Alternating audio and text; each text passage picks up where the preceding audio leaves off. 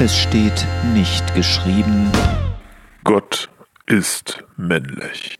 Eigentlich ist es lästig, überhaupt darauf hinzuweisen, dass so eine Aussage nicht in der Bibel steht. Jedes Kind weiß, dass die Darstellung Gottes als ein alter, bärtiger Mann in der Kunstgeschichte nichts mit dem Geschlecht dieses Gottes zu tun hat. Schon der Schöpfungsbericht stellt ganz geschlechtsneutral fest, Gott schuf den Menschen zu seinem Bilde, zum Bilde Gottes schuf er ihn und schuf sie als Mann und Frau. 1. Mose 1, Vers 27.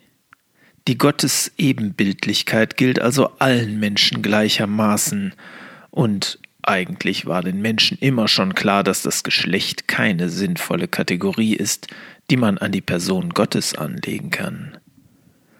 Die bevorzugt männliche Darstellung Gottes lässt sich hinreichend damit erklären, dass er in der Bibel überwiegend anhand männlicher Bilder als Vater, als Hirte oder als König beschrieben wird, seltener etwa als tröstende Mutter.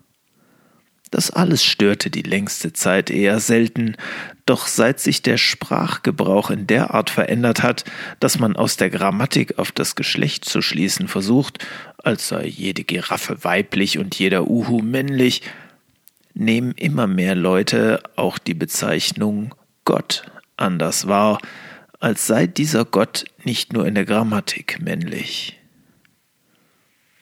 Dem versuchen nun manche entgegenzuwirken, indem sie Formulierungen wie die Gottheit oder die heilige Geisteskraft verwenden, nur leider geht damit das Persönliche verloren. Zu einer Wesenheit oder einer Kraft kann man keine Beziehung haben.